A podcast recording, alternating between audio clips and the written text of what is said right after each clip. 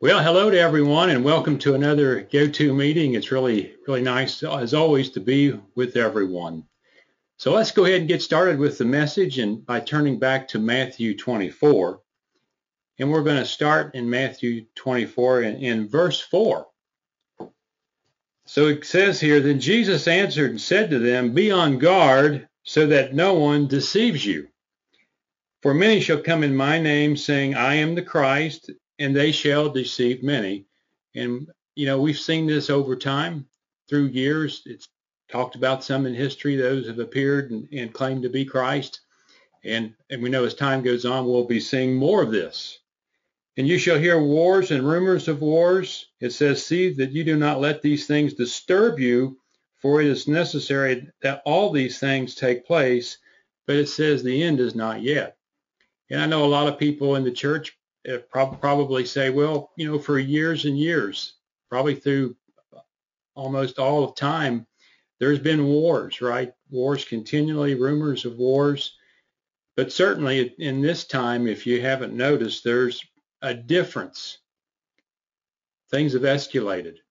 A lot of the nations in this world that are at war or getting or contemplating war have a lot to do prophetically with what's coming up. So definitely there there is something brewing here, and we know Satan's at work behind this. It says, "For nation shall rise against nation, and kingdom shall uh, kingdom against kingdom, and there shall be famines and pestilences and earthquakes in different places." And we see that. And you know, you read the news all over the world of the different things going on. Certainly, there's a lot of problems in the world right now. A lot of things for us to be concerned about. Now all these things are the beginning of sorrows. Then shall they deliver you up to be afflicted, and shall kill you, and you shall be hated by all nations for my name's sake. Well, you, you read that, um, that's talking about the end times and what will happen to a lot of God's people. And then shall many be led into sin and shall betray one another and shall hate one another. And many false prophets shall arise and shall, shall deceive many. And because lawlessness shall be multiplied, the love of many shall grow cold. And we see that now. You know, in society, how much love do people really have for one another? And hopefully in the church, uh, that's not a problem. But that can be a problem, and I believe is also a problem within the church. But the one who endures to the end, that one shall be saved. And this gospel of the kingdom shall be proclaimed in all the world for a witness to all nations, and then shall the end come.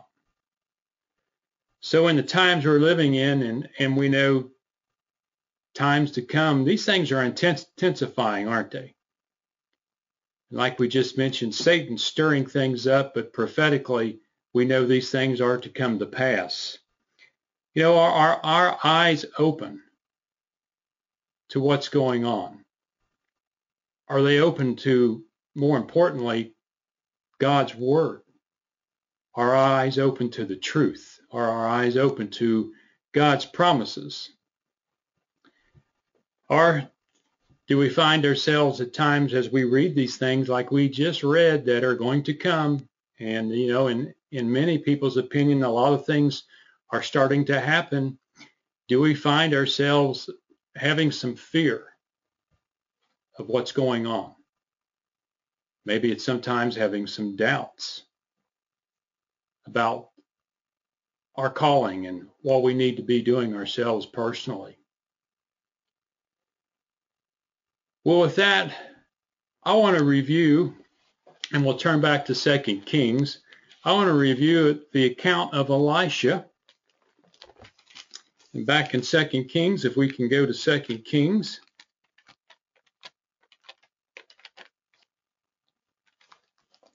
And I'm going to go to verse, uh, uh, or chapter 6 of Second Kings. And let's pick it up in verse 8. So here as we get started, we uh, we're going to be reading about the king of Syria and how at that time he was coming after Israel and the king of Israel uh, in particular. 2 Kings 6 and verse 8, it says, The king of Syria warred against Israel and took counsel with his servants, saying, In such and such a place shall be my camp.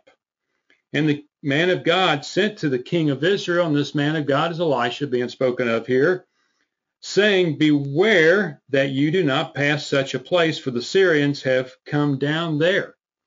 And the king of Israel sent to the place of which the man of God told him and warned him, and saved himself there not once, uh, not once nor twice. So we know this happened a few times.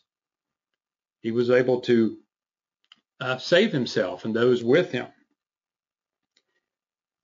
In verse 11, it says, So the heart of the king of Syria was enraged for this thing, and he called his servants and said to them, Will you not show me which of us is on the side of the king of Israel?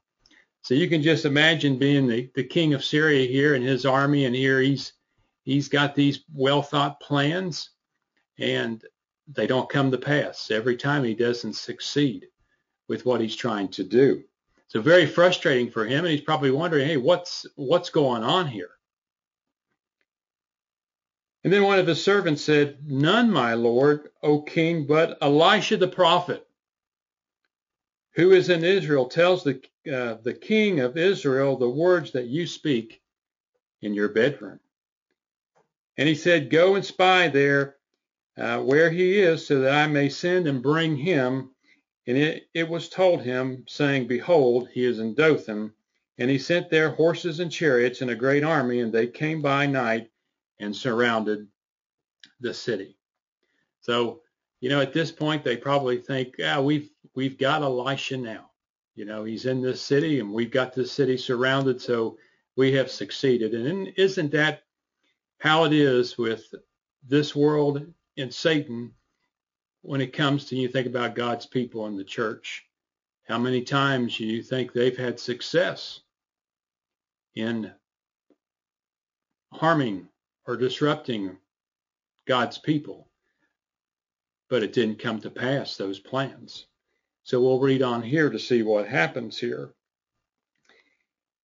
So the city surrounded, and the servant of the man of God arose early and he went out so this, this is a servant of, of Elisha.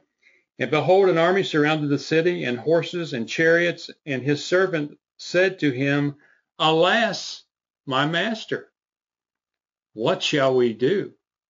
So here, this servant, he sees this big army out there, and he's certainly he's, uh, distressed over it. He's got a lot of concern about what's going on. I'm sure, you know, he's he's afraid of what's happening here. Elisha answered and he said, Do not fear. He said, For those with us are more than those with them. So, you know, brethren, that's something that we always should remember. When we were called and went into covenant with, with God and Jesus Christ, there are always more of us than there are them because we have God and Jesus Christ on our side continually and all the holy angels. So it's good for us to just remember this, if nothing else. There's more of us than there are of them. And Elisha knew this, right? So let's continue on. It says, And Elisha prayed and said, I pray you, Lord, open his eyes so that he may see.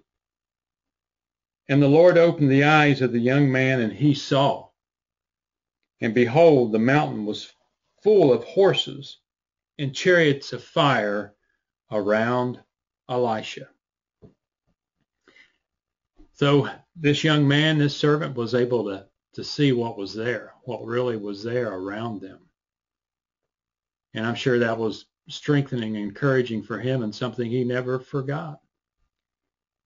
But you know, do do we fear? Are our eyes open to see what God's doing continually? And they should be. you know, fear, if we have fear, fear closes our eyes. Fear puts us in a position where we can't understand or focus on the things that we need to be focusing on. God and his presence and his word and the truth. And of course, his promises that he's made to us. So this is a blinding that occurs when we have fear. Hopefully, you know, we can have the confidence that Elisha had to know what was there and the power thereof. Where God was able to open this man's eyes also to see that. So what can cause us is what I want to cover here to have our eyes closed spiritually, to have these type of fears maybe where we don't recognize what's done through God in Christ. Let's go back to 2 Corinthians 4 because we have a light shining upon us continually that we can see. Brethren, 2 Corinthians, the fourth chapter. Let's go back there.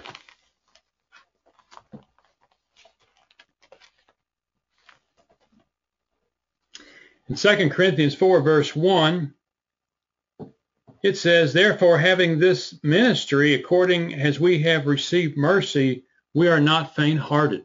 Paul writing here. For we have personally renounced the hidden things of dishonest gain, not walking in cunning craftiness, nor handling the word of God deceitfully. But by manifestation of the truth, we are commending ourselves to every man's conscience before God. So yeah, there was a proper way that Paul and the others with with Paul, um, whether it be Silas or Timothy or Titus, whoever it was, there was a certain way they delivered the word of God correctly and faithfully. It says, But if our gospel is hidden, it's hidden to those who are perishing, in whom the God of this world has blinded the minds of those who do not believe. And that's how Satan works. He works constantly to keep this world blinded to what the truth is lest the light of the gospel of the glory of Christ, who is the image of God, should shine upon them.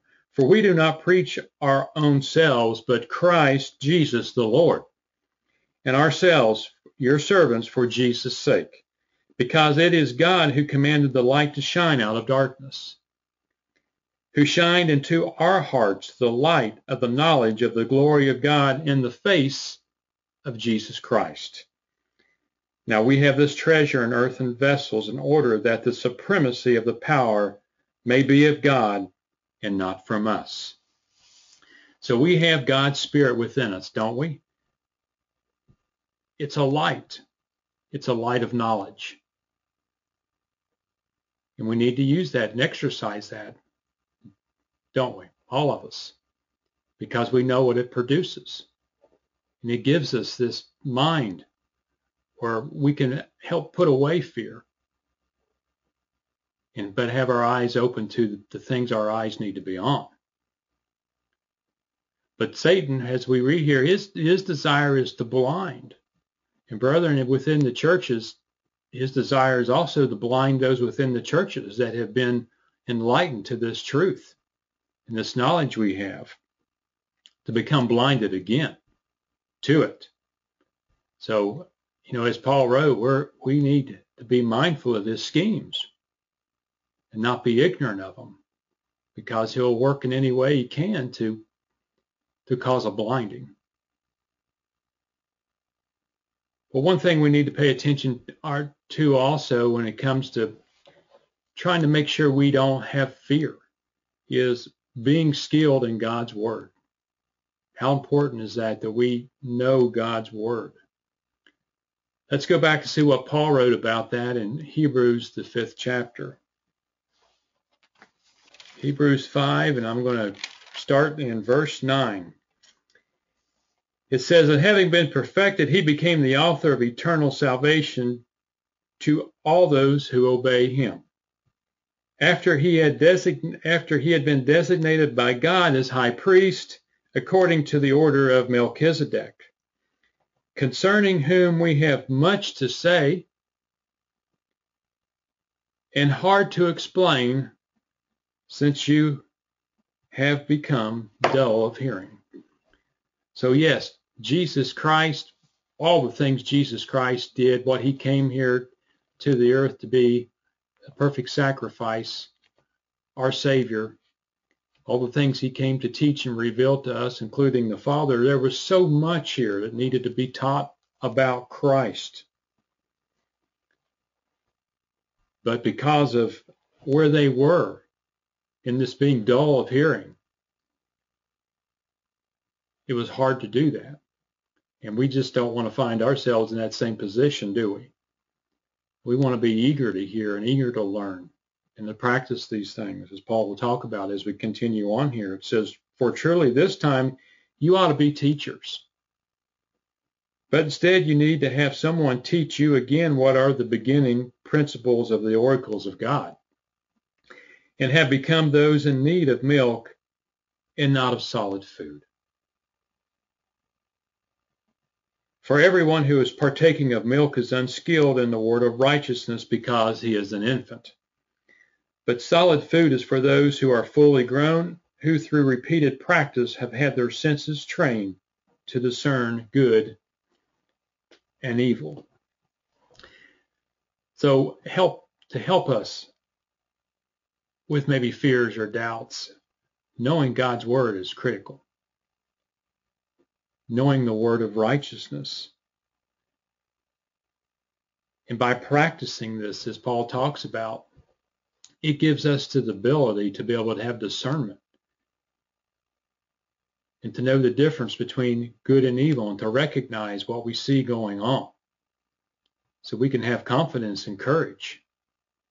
And again, as we're talking about in this message, maybe not have the doubts and the fears.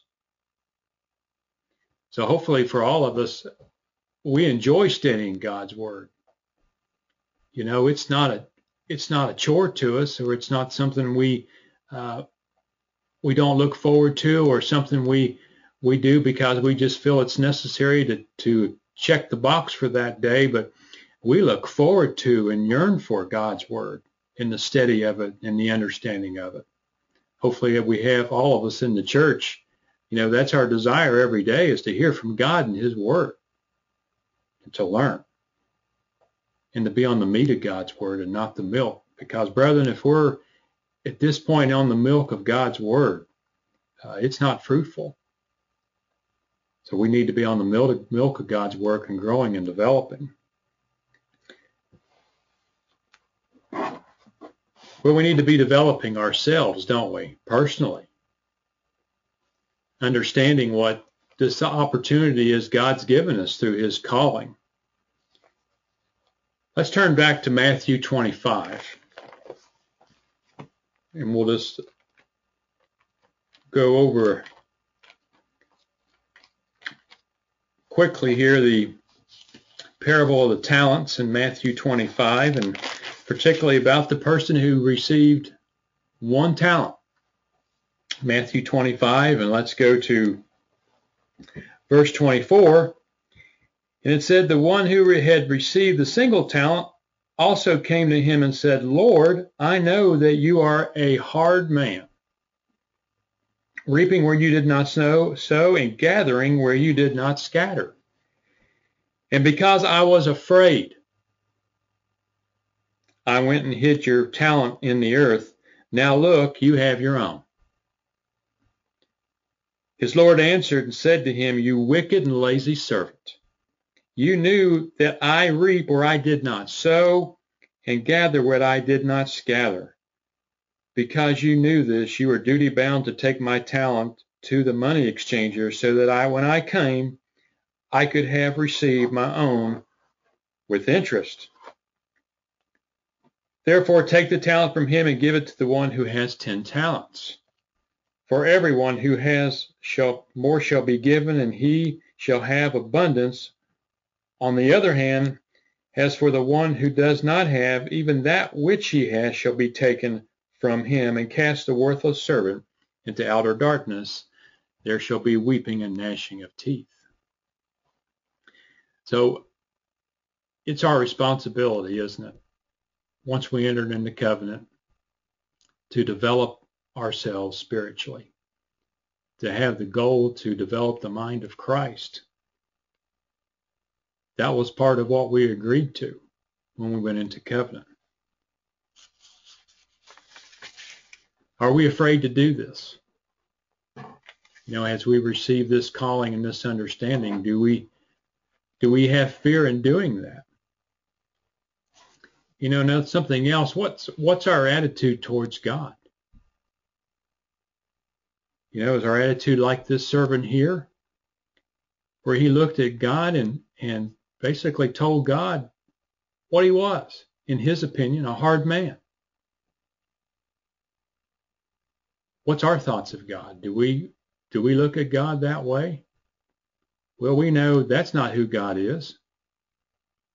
God's a, a God of love, right? And very merciful and patient with us. But yet he desires us to grow and develop. And we know with this servant here, the real answer is what God told him. You know, he was wicked and he was lazy. So what we've been given, brethren, through this calling, we need to be growing and developing in. You know, and if we do that, again, we'll grow in confidence and it'll help our fears.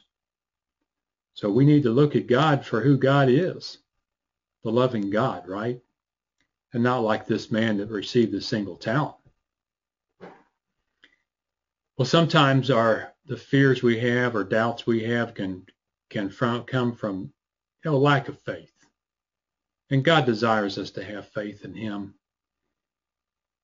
We'll go back to Hebrews 11 and read read the verse 6 of Hebrews 11, which when we talk about faith, this is a a chapter we we turn to. Hebrews 11, and let's look at verse 6 it says, Now without faith, it is impossible to please God. And you think about what we read earlier there in 2 Kings 6 with Elisha. Wow, the faith of Elisha. You know, knowing that everything was going to be okay, right? That those, that there was more, there's more of us than there are of them. You know, he prayed, Lord, open his eyes so he can see and understand this the faith he had. For it is mandatory for the one who comes to God to believe that he exists and that he is a rewarder of those who diligently seek him. So, are there rewards for seeking God? Are there rewards for having faith in God? Yes, there are. And they're a lot more than maybe just the physical things. They have a lot to do with our spirit and how that's working within us. And the increasing of our faith helps generate more of God's power through his spirit within us. So we always have to look to God first, don't we? And it's easy to look to ourselves first. But God desires us to look to, to Him and not trying to come up with our own solutions. You know, if we find ourselves where we're trying to figure things out for ourselves and we don't have faith in God and diligently seek after Him and look to Him, you know, we can find ourselves again as this servant was, where his eyes were shut, his eyes were closed not to see. So building our faith and having our faith and coming to God that way is is very important for us in the spiritual walk. Well, another part of this is we need to continually have the relationship with God in Christ and keep that relationship with them. Continually looking to Christ, you know, our personal Savior, our elder brother. Let's go back to Matthew, the 14th chapter.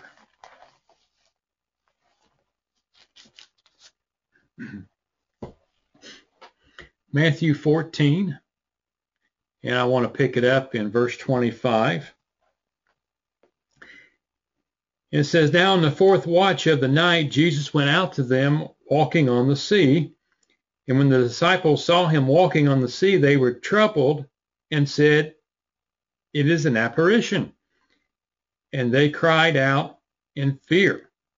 But immediately Jesus spoke to them, saying, Be of good courage.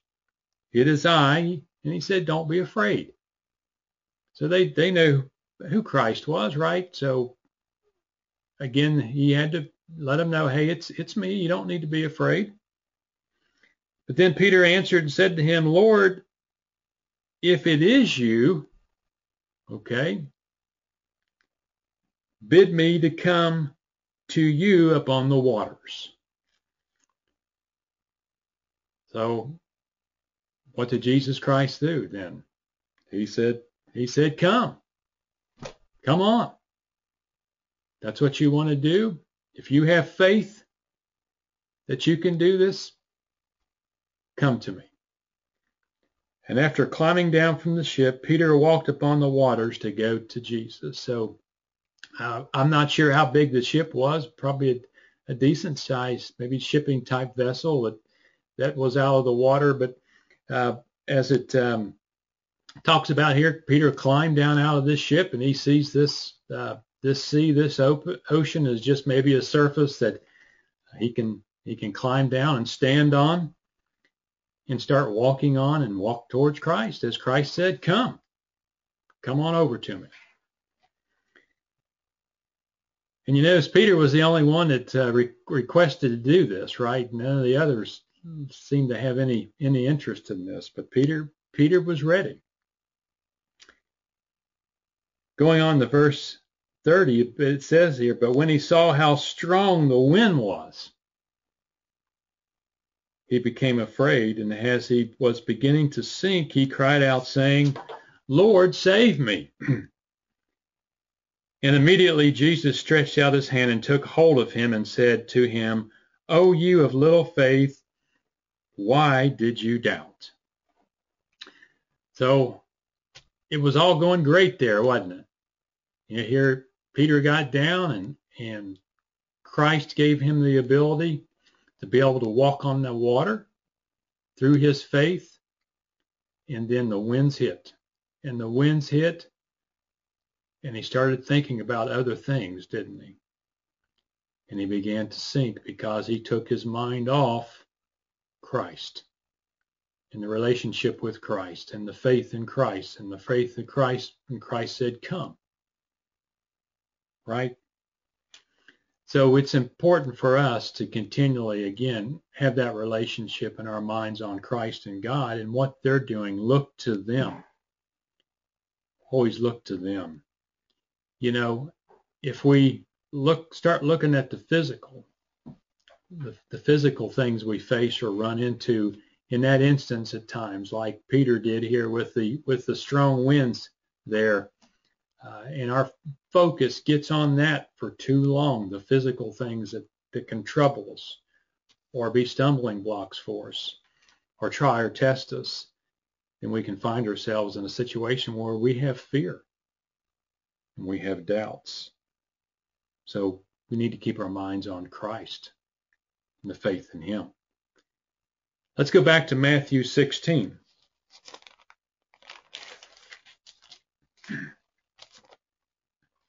Matthew 16. And I want to start in verse 23 of Matthew 16. Now, we know Christ had just told the apostles here that the things that were going to uh, happen to him there in Jerusalem, and including that he would die.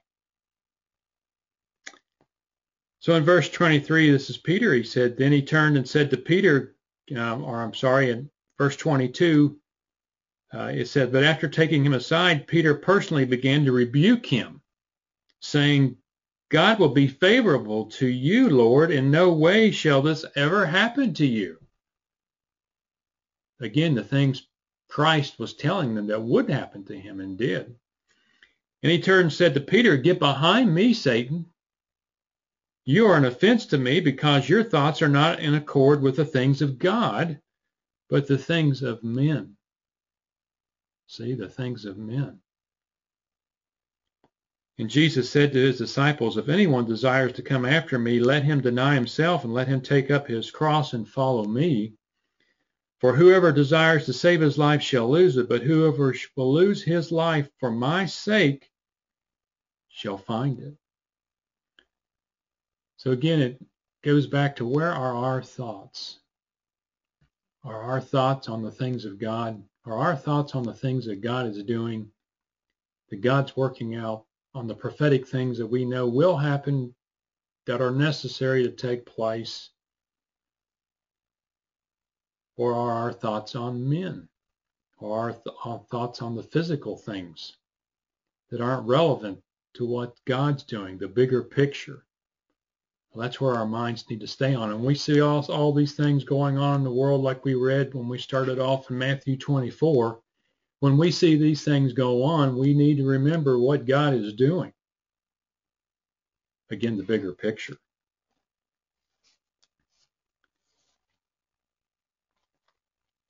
Well, we we don't know what's what's getting ready to come to pass here in the near future, do we? We we certainly don't. But again, you know, our lives are about being in God's kingdom our lives necessarily now, these physical lives aren't always always about trying to save our physical lives. But our lives are about, as it talks about here, being in God's kingdom. For whoever desires to save his life shall lose it, but whoever will lose his life for my sake shall find it. So that's the mind we need to have. Let's go back to John 12. In John 12, I'm going to start verse 35. then Jesus said to them, Yet a little while the light is with you. Walk while you have the light, so that the darkness will not overtake you. For the one who walks in darkness does not know where he is going. And brethren, don't we still have the light now? I mean, we we still have been able to do so many things. And I know there's a lot of uh, brethren around the world that are really going through trials and problems and difficulties. But for a lot of the, the people and uh, the brethren in this nation I live in, the United States and some of the other countries where uh, the Israelites uh, are now, there are still freedoms and opportunities to do things just like we're doing here in this this meeting. So we still have the opportunity and time to do things that we need to be doing. While you have the light, believe in the light so that you may become the children of light. Jesus spoke these things and then he departed from them and was in hiding. Although he had done so many miracles in their presence, they did not believe in him. So, yes, we still have the light, don't we? The Word of God the light that would send us through the Holy Spirit, the light that shines upon us. So we need to believe in this and be faithful and strong in this still while we have this opportunity. Because there's coming a time here where it may not be as easy for all of us as it is right now. And we have seen some changes where it's not as easy for some. But still, we can do some things now. We need to take advantage of that. And remember the miracles, right? As Christ said here, there were so many miracles done in their presence and they didn't believe. So let's all of us just remember to reflect on the, the still the miracles that God's done with all of us in the church and in our lives and reflect on that. So it's important to take, again, advantage of the opportunity we have and we have a great opportunity still in that relationship we have with God in Christ, no matter what our condition is. We always have that. Well, as far to as far as our fears, uh, we need to stay strong in God and rely on Him. And Paul mentions this, and we'll just turn to this one verse in Ephesians 6. in Ephesians 6 and in verse 10 it says, Finally, my brethren, Be strong in the Lord and in the might of his strength. You know, can can we do this? You know, it's something we have to really.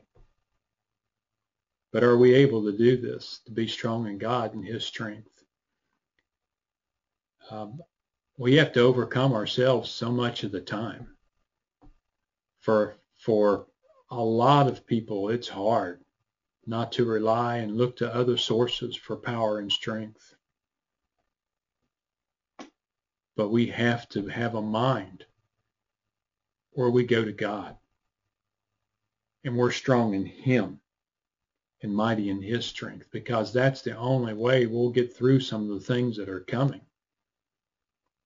If we rely on ourselves or on other physical things, we'll find ourselves in trouble and eventually having fear and doubt.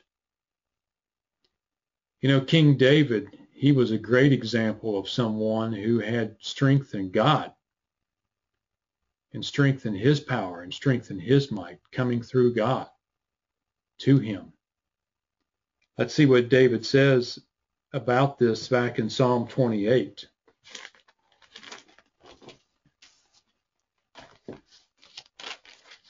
And we know what David went through in his life. He he was a man of war. And he saw a lot of war in his lifetime. And how did he get through all that? All those troubled times, times where he was destitute and probably in fear for his life. Well, it was because of God and his reliance on God. Psalm 28, verse 7, he says here, The Lord is my strength and my shield. My heart trusted in him, and I am helped. He knew that. He knew that. He had to have a heart and a mind that trusted in God. And he just said here, I'm helped. And he was. Therefore my heart greatly rejoices, and with my song I will praise him. So that's, you know, that's the confidence that David had. And he rejoiced in that confidence. And we know, again, all the things David went through in his life. But he relied on God. He was faithful to God. And he received power and strength through that. And that's what we need too, as we start approaching more times of the end. Well, we're also to remember who do we really fear? Do we fear God or do we fear man? Do we fear what man can do to us? Or do we fear ultimately what God's capable of doing? Let's go back to Matthew, the 10th chapter.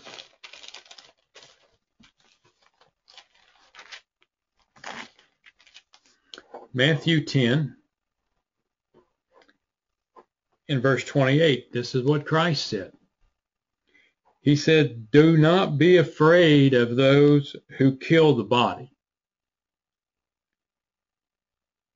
but do not have the power to destroy the life. Rather, fear him who has the power to destroy both life and body in Gehenna. So this is something really important to remember. God has the power to destroy life. You know, God and Jesus Christ, they created all things, and we know of of Jesus Christ, it says, you know, every all things were created through him and for him. Right? So there that no matter if it was in heaven or on earth. So God and Jesus Christ, they were the creators of all things. But God has the authority and God can and will destroy life. All life that's been created. And I know at times there's been uh, philosophies of men within the church that even have said, well, God can't destroy spirit. What says right here, he has the authority to take away and destroy life. And that's all life, brethren. So something to remember here that we need to fear God. But for us, and really for all mankind, you know, God desires for everyone to be in the kingdom. He desires for all to repent, right? He doesn't desire anybody to perish. But again, remember, I think we all do, that God has this authority and this power to take away all life. All life. So yes, we want to fear God's the point here, right? Don't want to fear what man can do to us. Man can man can destroy the body, but man can't take away the life, the eternal life that we look forward to. Only God can take care and kill the eternal life. Take that take life away.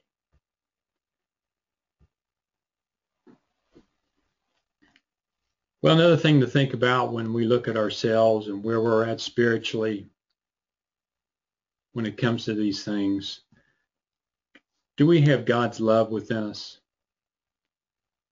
Well, we know there's all kinds of help that comes through God's love. And this, the spirit we have within us is a, it's a spirit of love, right? It's also a spirit of power. It's a spirit of sound-mindedness that God's put within us. Let's read what John writes about this spirit within us in 1 John 4. Go to 1 John 4.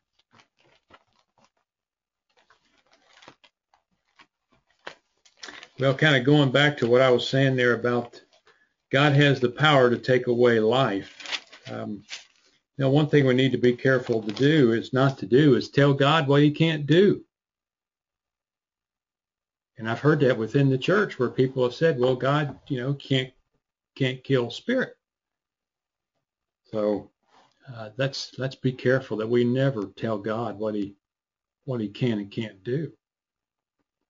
A lot of things that we don't really have a clear understanding about are in God's authority. And he and Christ know exactly what they're going to do, and we trust in them in all their decisions. So let's read what it says here in 1 John 4 in verse 14. He says, For we have seen ourselves and bear witness that the Father sent the Son as the Savior of the world. Whoever confesses that Jesus is the Son of God, and we know that's a true confession of who Jesus Christ is, where he came from, what he came here on earth to do, a faithful, true confession. It says, God dwells in him and he in God. And we have known and have be- and and have believed the love that God has towards us. God is love. And the one who dwells in love is dwelling in God and God in him. By this spiritual indwelling, the love of God is perfected within us, so that we may have confidence in the day of judgment. Because even as he is, also are we in this world. There is no fear in the love of God. Rather, perfect love casts out fear because fear has torment. And the one who fears has not been made perfect in the love of God. So we do have the spiritual indwelling, and brethren, we just need to make sure we're allowing God's Spirit to fully work within us because it is a spirit of love. And it's at work. And it's really a testimony of who we are, that spirit within us, and the fruits that are born from that spirit within us in our actions and what we do. It takes a long time to develop this mind of Christ and, and the mind of God and, and the love that they have. It's something we work at every day, diligently. But if we find ourselves fearing, if we find ourselves with a different mind than what we read about here, then may, maybe we're lacking some things there in our lives that we need to be doing. Maybe we're lacking this the use of God's Spirit within us and what it's there for, because it is a, a spirit of love. And there's no fear in that love that's within us. We should have, we should be being perfected by it and developing a different mind. Again, not the mind that, you know, Christ was telling Peter that he had a mind that thinks about the things of men, a mind of man, but the mind of God and what God thinks about. God's love, right, as we just read here. So that's that's where our efforts need to be too. And you know, particularly in developing the love for God and Christ and one another.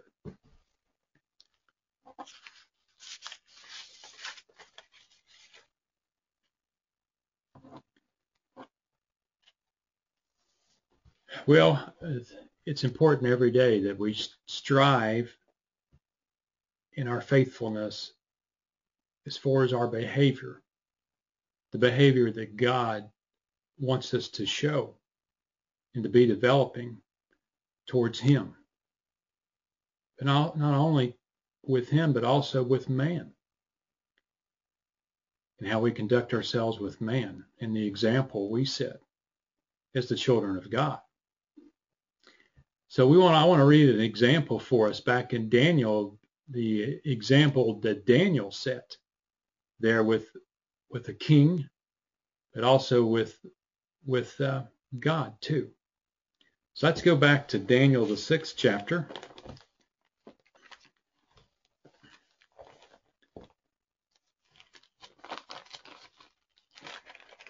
Daniel 6, and we're going to start in uh, verse 3 of Daniel 6. It says, Then this Daniel uh, distinguished himself above the presidents and satraps because a surpassing spirit was with him. And the king was planning to set him over all the kingdom. So Daniel, we know because of who he was, of God's spirit dwelling within him and God giving him favor, uh, he had a lot of wisdom right, that was given to him from God. And we know at times because of this, others who are in, in power and authority with with him or with those in the world or or sometimes we've seen it in the church, uh, there's a lot of jealousies and envies and strifes go on, right? Well, this was happening with with Daniel here as well. And it said, and then the presidents and the rulers uh, sought to find occasion against Daniel concerning uh, the kingdom, but they could not find occasion or fault because he was faithful. Neither was there any error or fault found in him. So what Daniel did there and serving, uh, in this in this case, it was uh, King Darius. Um, he was faithful in his service. There wasn't any fault or error found in him at all. Well, we know they set up a plot against him where there was a decree that came out from King Darius, and um, you know there was a period there of 30 days that no one was to bring any kind of petition or, or praying uh, to anyone but the king. But they knew Daniel there was faithful to God, and he prayed to God, and they caught him in these prayers to God. And, and a decree was made hey, if anybody does this to anyone else um, besides the king, to any other gods or any man, they're going to be put in the lion's den. And one thing about uh, the king here, Darius, and some of the kings at that time, they were faithful to what they agreed to. So even though yeah, King Darius really liked Daniel, uh, when this was found out, Daniel was sent to the lion's den. So let's pick let's pick the story up uh, down in verse 18. It says, and then the king went to his palace and spent the night fasting because now Daniel is in the lion's den with these lions, and the king cared about Daniel. And he he didn't want Daniel to be there, but he was kind of tricked into it. It says, and instruments of music were brought before him, and his sleep, uh, slip, uh, sleep fled from him. And the king arose very early in the morning and hurried to the lion's den. And when he came near the den, he cried with a grieved voice to Daniel. The king spoke and said to Daniel, O Daniel, servant of the living God, is your God, whom you always serve, able to deliver you from the lions? And Daniel said to the king, O king, live forever. My God has sent his angel and has shut the lion's mouth, and they have not hurt me because before him innocency was found in me. And also before you, O king, I have done no harm. So again, Daniel was faithful to God. Daniel was obedient to God. Daniel was, again, as an example to King Darius. He, he had done King Darius no harm. He was faithful also to him and set the example for that nation there. And the king was exceedingly glad for him and commanded that they should take Daniel out of the lion, uh, den, out of the den. So Daniel was taken up out of the den, and no manner of injury was found on him because he trusted in his God. So again, the the point I want to make here is is it's important for us to keep our behavior right continually, no matter what condition we find ourselves in in the future and now, to keep our behavior correct. But first before God, right? Because that's what God desires, but also it's an example to men and those around us. So you know, we know these examples of, of Daniel here in the lion's den or Shadrach, Meshach, and Abednego with the uh, the fiery furnace. These examples are in here for us to review and look at and draw strength from, from their faith and what they did and their belief in God and their deliverance. And certainly all of us know as the future approaches and it whether it comes in our time or it comes in our children's time or another generation, there is a time coming, like we read about there in Matthew 24 at the beginning of the message, where things are going to be very difficult. Very difficult. You know, remember there in Revelation when it talks about this beast power, it's coming that that anyone who does not worship the beast will be put to death and certainly all of us, we won't be worshiping the beast or taking that number, and many, probably many in the world won't too. Well, as we come to a close here, the message, again, emphasizing, you know, where where are our minds? You know, what do we look to? Where's our confidence drawn from? What are our eyes continually open to? Well, hopefully they're the things of God, right? And not fear. Let's look at some scriptures in the Psalms that help us remember, maybe meditate on regarding protection we do have from God. And also the angels, you know, these ministering spirits sent forth to help us, the saints, what we have with God in them. Let's go back to Psalm 34. In Psalm 34, in verse 7, it says, The angel of the Lord encamps around those who fear him, and he delivers them. Just like, you know, what Elijah and his servant were able to see with those, the, the horses and the chariots of fire there uh, around them. Verse 17, it says, The righteous cry, and the Lord hears and delivers them out of all their troubles. The Lord is near to the brokenhearted and saves those who are of a contrite spirit. Many are the afflictions of the righteous, but the Lord delivers him out of them all.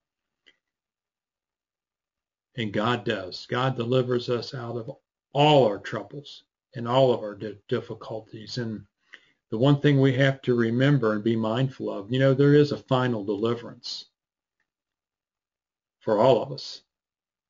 And again, not knowing what some people in the churches of God may face in the future, you know, the final deliverance is the death, which turns into a resurrection unto life. That's the final deliverance. So yes, there's always be a deliverance from God for the righteous. Psalm 91 verse 11. Here it mentions again, he says, For he will give his angels charge over you to keep you in all your ways. And, and you know, we don't know how many times the angels have intervened in our lives, do, do we? We'll find out someday, you know, when we're, when we're resurrected and we get to, to meet all the faithful down through time that God's called who will be a part of the first resurrection and all the host of holy angels that have been with God's people over all these years. We'll get a chance to find out more then what's been done for us. But they keep us. They're there to keep us. And we, we don't know, again, how many different ways that they've kept us, but we'll maybe find out someday. But, you know, truly we can be thankful every day and remember to thank God for them and praise Him for them, for what they do for us. Let's look to one more scripture before we close to sum to sum this up in, in Psalm 27. In Psalm 27, David writes here in verse 1, he says, Lord is my light and my salvation. Whom shall I fear? Well, David's eyes are wide open here. David sees and knows where his salvation comes from and what he feared. And we should be the same way. The Lord is the strength of my life. Of whom shall I be afraid? When the wicked, my enemies, and my foes come upon me to eat my flesh, they stumble and fall. Though an army should encamp against me, my heart shall not be afraid. Though war should rise against me, even then I will be confident. One thing I have desired from the Lord that I will seek after, that I may dwell in the house of the Lord all the days of my life, and behold the beauty of the Lord, and inquire in his temple. David had his mind on the on the bigger picture. He trusted in God and he knew God would deliver him in all occasions. But God, but David thought about the future and where he would be, and he was looking forward to the day where he could see God, behold him, just as we all will. You know, as Paul talked about, we look through a, a dark glass now, but then it'll be face to face. For in the same, for in the time of trouble, he shall hide me in his pavilion. In the secret place of his tabernacle he shall hide me. He shall set me upon a rock. So we need to keep our eyes again open to what God desires us to be doing, and that's trusting and looking to him. And again, in the times to come, we have to be doing that. That's the mind we need to be preparing ourselves to have now. The relationship we need to be building now, the character we need to be building now to be able to do that. So truly our strength and courage come from God in these times we're going to be facing. So brethren, I'll just close by saying, you know, again, remember what Elijah told his servant. Those with us are more than those with them.